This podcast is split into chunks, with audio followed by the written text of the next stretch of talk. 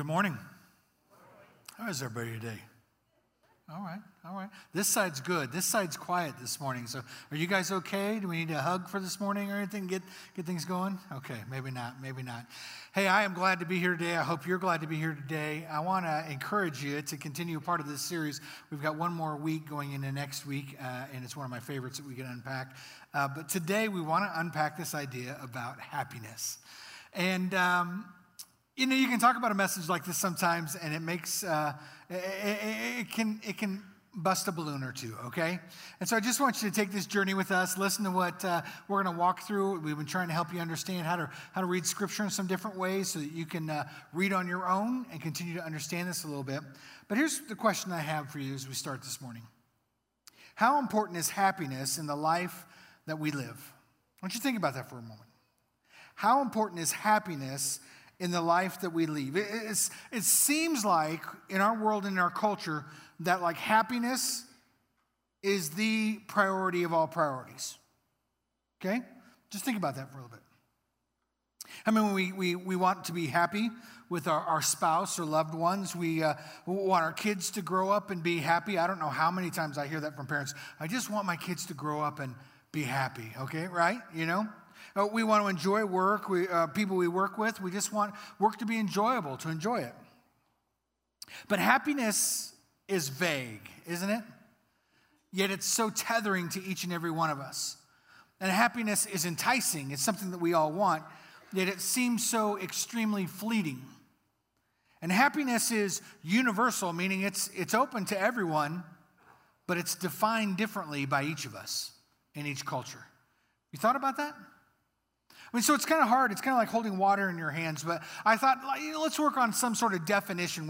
When people talk about wanting happiness in their lives, this is how I define what they're talking about, okay?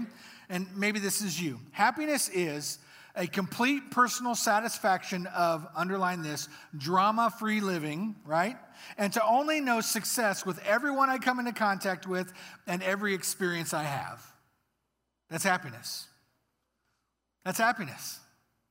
When I talk to people, this is what we're talking about. It just shouldn't be this hard to enjoy life. It just shouldn't be this hard to have a marriage. It just shouldn't be this hard. You know, this is what we talk about when we're talking about happiness. I mean, why wouldn't it be? I mean, isn't it kind of entrenched in the way that we think? Isn't this the way that we view the world that we're a part of? I think it is for us as Americans. I mean, even Thomas Jefferson, he spoke to this about it being the very truth of our lives. Remember what he said? The Declaration of Independence. We hold these truths self-evident, that all men and women are created equal, that they are endowed by their self-creator with certain unalienable rights, that among these are life and liberty and the pursuit of happiness. That'd be a good name for a movie, wouldn't it? Yeah? I mean, this is kind of who we are as people, right? And happiness is a great American value, but should it be? Should it be for us as Christians? That's an intriguing question, isn't it? Should it be as Christians? I mean, when we think about our relationship with God, is happiness the top priority that God wants for our character, our nature, and who we are personally? Is this what pursuing God is all about? Is it a biblical standard that we can pursue and understand? Can we really expect God to make us happy? And is this even the standard that God breathes into the life of his followers, of his disciples? You know, we've been in this series, The Bible Doesn't Say That, and the approach has been to try and do this Mythbusters kind of approach. What are some tools, some tests that we can run Scripture through so that we can begin to learn and see it in its full understanding? I mean, our goal is that you too would have a fork and a knife and be able to cut your own meat, you know? That's what we want you to be able to start looking at Scripture differently so that when you approach it, it's not just an open page that you're trying to guess with, but you have some tools that you can be able to put into practice. And so we opened our first week talking about God won't give you more than you can handle. That's an interesting statement, except God will give you more than you can handle so that you reach out to him, right? We talked about that. We talked about God helps those who help themselves and unpack that little sticky wicket for a little bit. But today we want to understand this idea. Does God want me to just be happy? So there's three tools that we're going to use, and I have some props today to help us understand a little bit about when we talk about these tools. And the first tool we talk about is context. And so for a prop, we have brought today our my keyboard, my Bluetooth keyboard for my computer. Now, context is like this. Let's say I need to send an email to somebody on my staff, okay? But the reality is, as soon as I use this keyboard and I type up this email and it gets sent, whoever receives it has a context to it that is probably impacted by the relationship that we have, conversations that we've been a part of, and, you know, if we went and goofed off the night before, right? They read into it, understanding relationships, circumstances, and the background by which that email would get sent. So when we think about context, when we're reading Scripture, we understand that it's more than just the words on the page, but it's the relationships, the circumstances, the environment in which it was written that helps bring to life why those words are so valuable, okay? The second tool that we talked about was Bible theology. And when we talk about Bible theology, what we're talking about really is how the Bible itself can help interpret itself. That you need to see it from its whole and not just the part. And so when we talk about that, we talk about maybe as a picture of a map, right? When you look at a map, there's a destination somewhere that maybe you're trying to go or somewhere that you're trying to get, but there's a greater whole that it represents. And these roads and these highways and these interstates, they're all interconnected and they lead to different portions, but they all function together to allow you to take a journey wherever you want to go within this map. And so when you look at Scripture, you've got to understand that they interrelate to each other. And when there's moments that you have confusion about a passage, that there's probably another passage that helps bring to light either supporting what you understand it to say, or maybe help fill out a different direction than what maybe you thought it said to begin with. But our last tool is my favorite tool, and we call them the Christ lenses. We want everybody to be able to read Scripture through the death, burial, and resurrection. So we thought of these blockers, you know, so don't hate what you can't imitate, you know what I'm saying? So, but when you put these on, you are now viewing Scripture through a much different perspective. You are trying to read everything that you read in Scripture from the lens of what does this have to do with the death, the burial, the resurrection of Jesus, even the very person and character of Jesus. So whether you read the Old Testament and its history, or whether you're reading through a psalm, or whether you're reading through the New Testament, through a letter, you bring it back through these lenses. What does this have to do with the greater story of the death, the burial, and resurrection of Jesus Christ, and how does it fit in? We're going to use all three of those tools today, but let's look at a passage that I think many of us use to defend this idea that God wants us all to be happy. Now, some of you have a mug or a T-shirt or maybe a tattoo that says this, but let's turn to Jeremiah 29:11. Can we do that? Now, this is a life verse for many of us. This is kind of one of those verses that people turn to for hope and encouragement.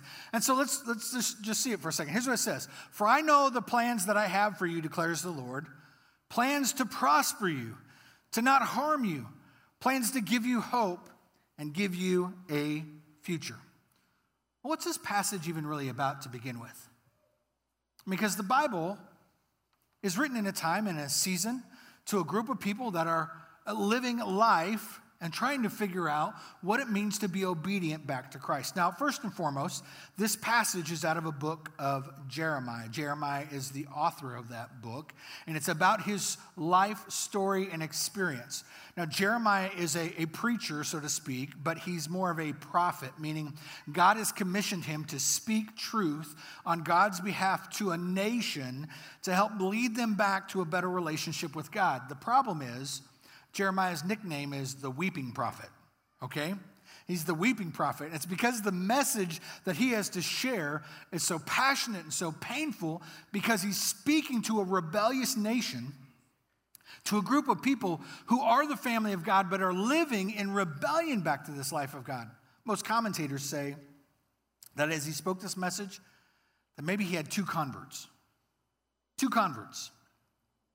in sharing a message for the nation of Israel, okay? Well, as he's giving this message, he's writing it at a time where the nation of Israel is actually living in what we would call covenant infidelity and sin, that they are rebelling against the relationship that God has called the nation of Israel into. And what they've begun is they've begun to listen to false prophets, people who are not speaking and representing God, and they're chasing after those desires and ways, and they're rebelling and beginning to actually worship other gods and create partnerships that are not God-honoring. So Jeremiah begins to speak into this and begins to confront the very dynamic of what's happening. But here's the other piece. Jeremiah's commission is to preach for 70 years while they're in Babylonian captivity. And keep in mind, this context is after being in hundreds of years of slavery in Egypt. So when the nation of Israel is hearing this passage of hope, they're hearing it in a context of, we've come out of this, and now we're going into this. If there's anyone that needs hope, it's them. But what's the issue? What's the dynamic? Why does this matter to them? Well, let's read what it says. Back up a little bit and see it in its greater context. This is what the Lord says, starting in verse 10. When 70 years are completed for Babylon, I will come to you and fulfill my good promise and bring you back to this place. Now, that's an important sentence. This is a promise, a statement that'll happen in 70 years. Not 70 seconds. Not 70 days, 70 years. For I know the plans I have for you, declares the Lord, plans to prosper you and not to harm you, plan to give you hope and a future. Then you will call on me and come pray to me, and I will listen to you. You will seek me and you will find me when you seek me with all of your heart. I will be found by you, declares the Lord. I will bring you back from captivity. I will gather you from all the nations and the places where I have banished you, declares the Lord. And I will bring you back to the place from which I carried you into exile. What an interesting context. This conversation is kind of a two-way conversation. God is saying, I will visit, I will fulfill my promise, and I will hear you. But it's also the challenge of Israel. Israel, would you learn to call on my name? Would you learn to seek me? Would you learn to find me? I think if there's a value that we need to understand today, it's this truth that the pursuit of God, above all else, is what God wants from us. The pursuit of God is what God wants from us. Even more than being happy, God wants us to pursue him. In the context, God is looking at his people, and they've messed up time and time again. We see this pattern from the nation of Israel. They walk in obedience, and then they begin to drift, and then they begin to sin, and then they begin to have deep rebellion, and eventually God brings them back to a pattern of repentance, and then all of a sudden they walk with God again. But they're in a season now, once again, where they are in rebellion. And God says, hey, hold on for a second. For 70 years, you're going to walk through this situation, this scenario. And in that time, what you're going to learn is how to seek me, to call out to me, to trust me. And I'll hear you. I'll walk with you. The problem is that when we hear a passage like this, especially in the context of happiness, we would have to admit we want things right now, right? We want things instantaneously. And so when we read a passage like this where God is literally speaking to the nation of Israel saying, hey, yeah, in 70 years, this is going to come to fruition, we're just like, I'm checking out. That's not what I want. That's not my will. That's not my way. Because the problem of us, we want everything now.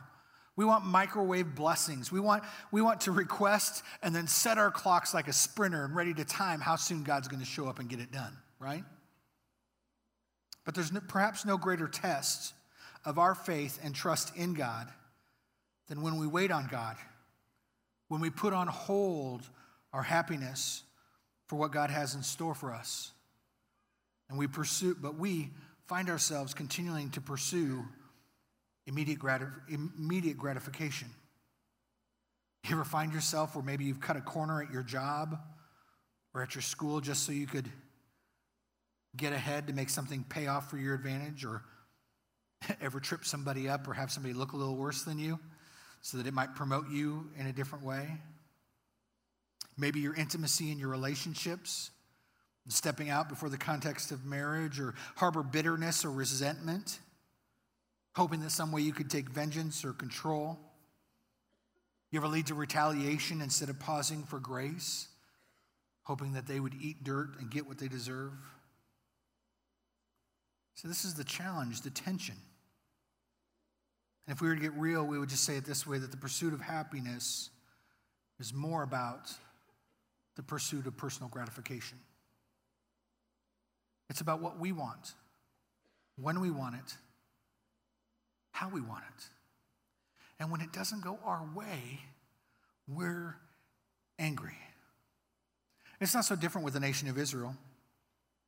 Back in the time of Jeremiah, they found themselves pursuing other ways and other wants. They found themselves stepping outside of their country, outside of their people, pursuing other gods and other passions to give them a better life. And I think it breaks God's heart, not only in the time of Israel, but it breaks God's heart for us, that we would pursue anything else above him, that we would pursue any will or way or desire other than honoring God above everything else. Nothing will challenge your view of happiness than dealing with this truth that God knows what is best for us, and therefore, God knows what he's doing. God knows what he's doing when our life isn't the way it wants, when it's not perfect, when there's challenges and obstacles to walk through. Think about this just in your own walk a little bit. When we agree with God, when things are going the way we want, it's all good in our relationship with God, right? We have no problem. We have no beef. But when things don't go in the way that we think is in our best interest, that's when we begin to throw out God's will. We begin to throw out God's way. It's interesting because God is at work whether we like it or not, whether it's our will or not. God's trying to be at work within us, not to make us angry or frustrated, but in every scenario where it comes to this crossroads and tension, there's a battle of will, God's will or my will, God's way or my way. And some of us will begin to say, well, you know what, maybe God just doesn't want me to be happy. And I'll say that's not really even the truth either, because John 10:10 reminds us that God wants us to live life, and life to the full, life to the abundant. But the description he is giving there is an understanding of living a life in his will and his way is a life that flourishes beyond our will and our way. See, the tension of all of this is in the pursuit. What or who are we ultimately pursuing? Are we pursuing happiness as our ultimate goal, or are we pursuing holiness, the character of God in who we are and what we're a part of? You see, we live in a culture where prosperity and blessing, or happiness and prosperity, seem to go hand in hand. And unfortunately, we begin to let that shape our culture and the way that we think. When we look at our lives and we think, well, look, I have so much to my life, we think, well, God must love me much, right? Or we see somebody with great stuff. We think, well, God must really love them. But the transverse can be true too, that sometimes when we don't have enough or others are struggling, we say, well, God doesn't love them. We have to admit that there's this false belief and assumption that God is solely concerned about us being happy and being happy under our own definition. Think about this value. If happiness is what God wants, how does a missionary communicate that to children who are starving or dying from a disease that can be cured in America? Do you understand what I'm saying? Prosperity can be a blessing. It really can be. Prosperity can also be a sign of sin and deception that maybe they just haven't gotten caught yet or been exposed. But blessings from God are always prosperous, not always financially, but in the way that God is growing us and stretching us.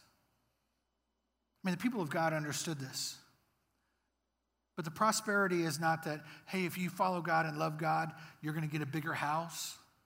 You don't hear Jesus ever teaching the people, hey, if you learn to obey me and follow me, you'll go from a one-hump camel to a two-hump camel and really be riding in style. You know what I'm saying? No, it's actually much different than that.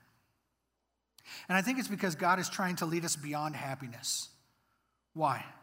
Because pursuing God leads beyond happiness. Then when God is at the center of your goal, God is your ultimate goal, when you're pursuing God in everything that you are, it takes you from happiness and beyond. You begin to see things. I mean, let me put these through the Christ lens for a second, okay? When Jesus talks about this happiness, he uses the phrase blessed. And blessed, while it can be somewhat translated like happiness, it's really this understanding of joy and contentment, a secure identity in who we have in Christ. And so Jesus says it this way, when he's trying to shape a new identity for the community of God, when he's trying to help reprioritize the values of what need to be celebrated and understood, Jesus shares this in a message. He says it this way in Matthew chapter 5. Blessed are the poor in spirit, for theirs is the kingdom of heaven. And blessed are those who mourn, for they will be comforted. And blessed are the meek, for they will inherit the earth. And blessed are those who hunger and thirst for righteousness, for they will be filled. Blessed are the merciful, for they will be shown mercy. Blessed are the pure in heart, for they will see God. Blessed are the peacemakers, for they will be called the children of God.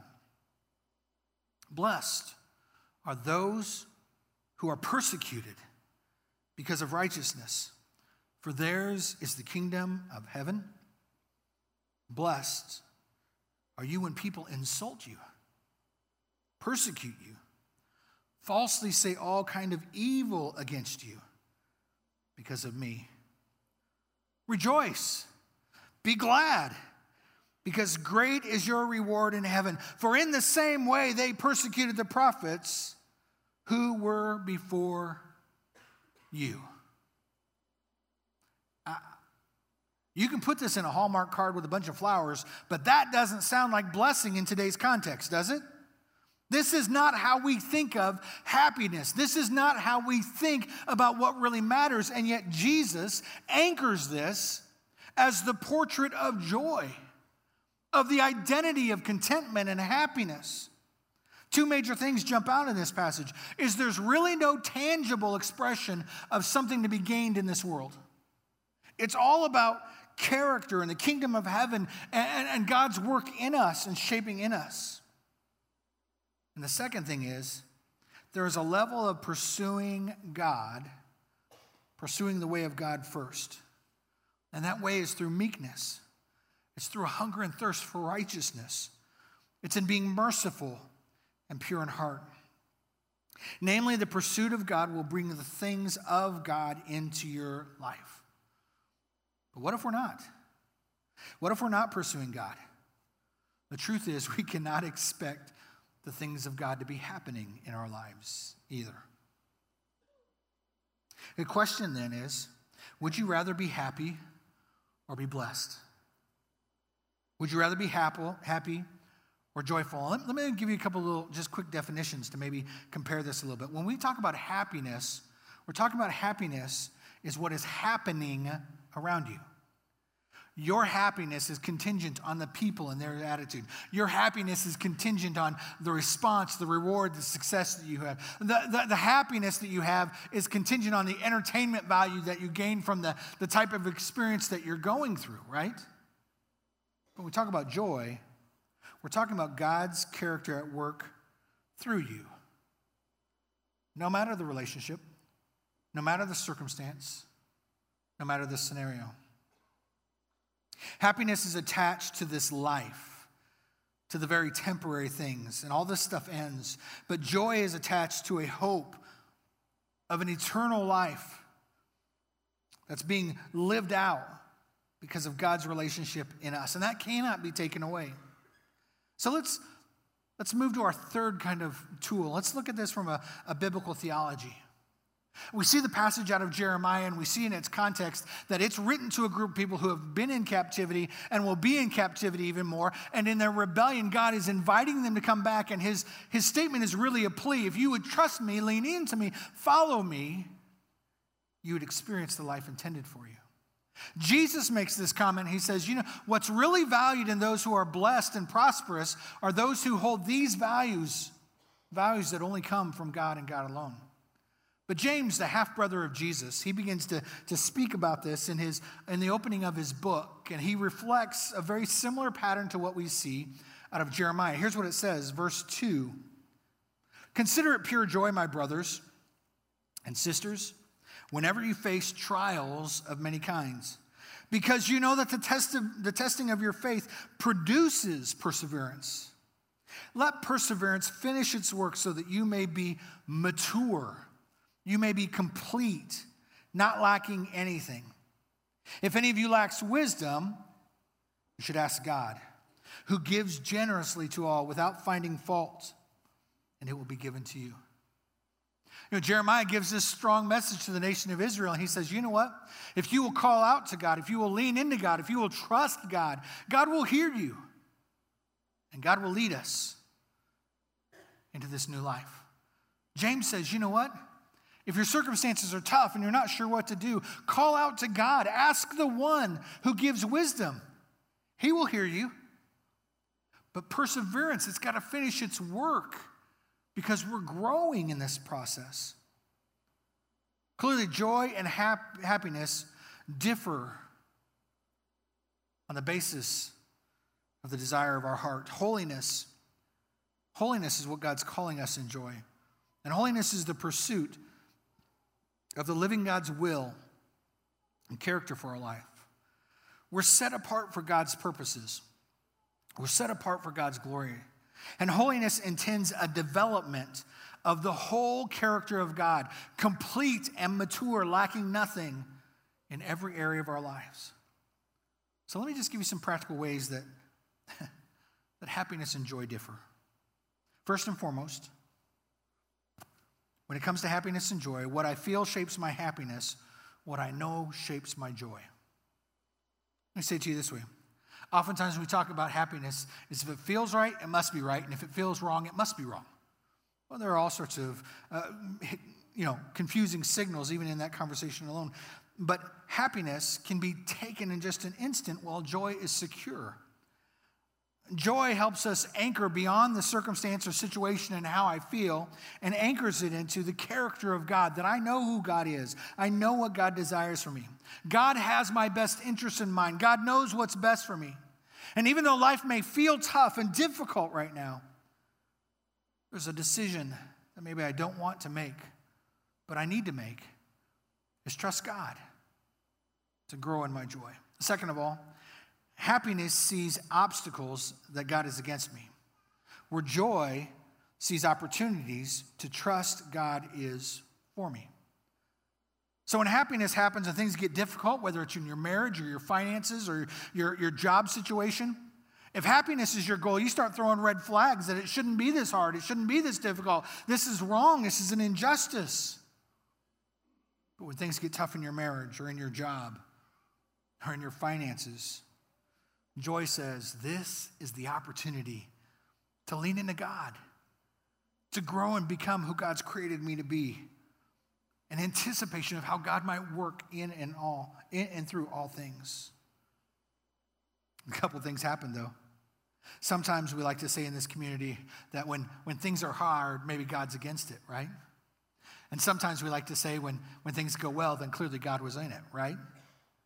But the truth of the matter is, God bless you that your house sold quickly, but it may just be that you chose a good realtor, you know? It's not necessarily that God himself, because you're a good guy or you're a good girl, has opened the doors to give you an advantage in front of anybody else. The third truth is this, though. Happiness becomes the pursuit itself when we're talking about happiness.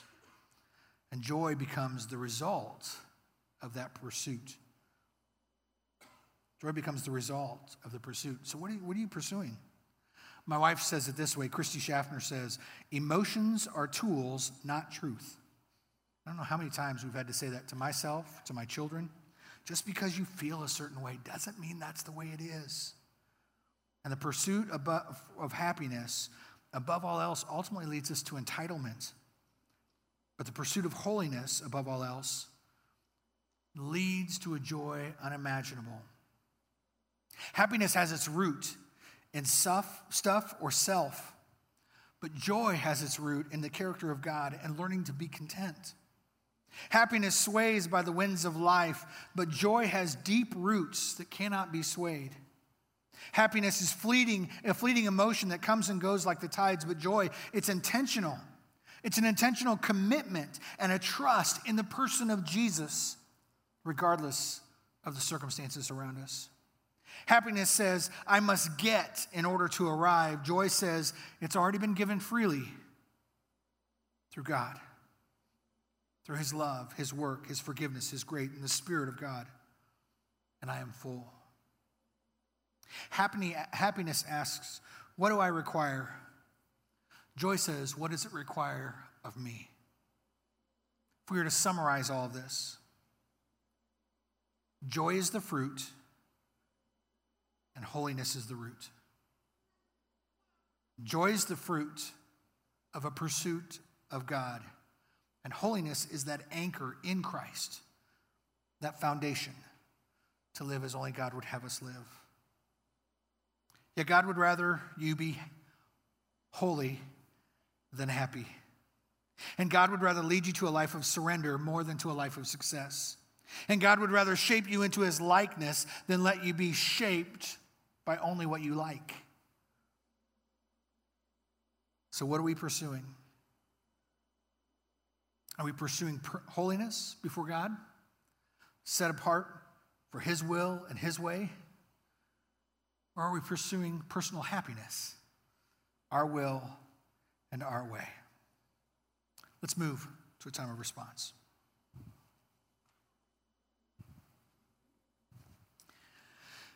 It can be somewhat painful when you hear a message like this that some people go, well, okay, Danny, I've heard you on this, so what you're saying is God wants me to be miserable. No. That's not what we're trying to say here. God wants you to have life and to the full. God wants you to experience life in a way that you could never imagine for yourself. But God knows what's best for us is to live his will and his way. See, the reality is in a conversation like this, what's really in the back of our minds is that we know we can be the greatest obstacle to this. We may be the very issue that keeps us from living in joy and pursuing the temporary. So here's the question. Who are you pursuing? Are you pursuing yourself, or are you pursuing God? It'll show up because you'll know that if you're living a life of self, it'll be centered in the things around you, the things about you. But if you're living a life for God, it'll be centered on a life of surrender. First and foremost, for God's will and for God's glory. And second, for the benefit of the blessing of the world around us. And so maybe God's adjusting your lenses today. Maybe there's some things that you're looking at. There are some high values of things that you hold very dear that you're pursuing because you think that promotion, that job, that relationship, that circumstance, whatever it's going to be, it's going to heal whatever ails you. And the truth of the matter is, no spouse, no amount of money, no prestige in a job, no situation of power will ever settle the dissatisfaction of your heart. Only a life surrendered and anchored in the person of Jesus will. So let me ask once again, who are you pursuing? And may today, if it be ourself, may we put a stake into the way that we used to live and allow the Spirit of God to transform us from the inside out. Let's pray. God, in just a moment, we're going to begin to respond, and we would ask that you would permeate our hearts and our minds, that God, you would begin to quicken us into an action and a response that would not only change the way we feel in this moment or the way that we think in this moment, but would transform the way that we live in the moments to come. God, sometimes some of the best situations in our life are some of the most damaging to us. We think just because it's great or good that must be what you want, but we know that sometimes those things lead us down a direction of more self and more want. And God, I'll confess, I don't like difficult times. I don't like challenges. I don't like hardships. But God, I'll also confess that in those moments where I was grown and humbled and disciplined and confronted, God, when I breathed a deep breath, it was a breath of you. I could lift my head and I could see the world differently. I could speak differently. I could live differently. And so, God, may our faith not rise and fall by the joy and excitement that comes into our life, the things that are successful, the things that are fun, the things that are hype, the things that people celebrate. But God, may my life be centered only in you. And when the things of you come into my life, God, would I experience immense joy, realizing that it's not just stuck to a moment, but it's impacting eternity.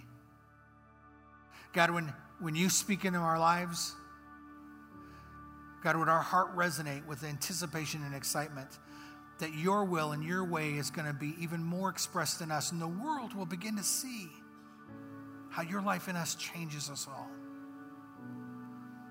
God, today we hand over ourselves to you.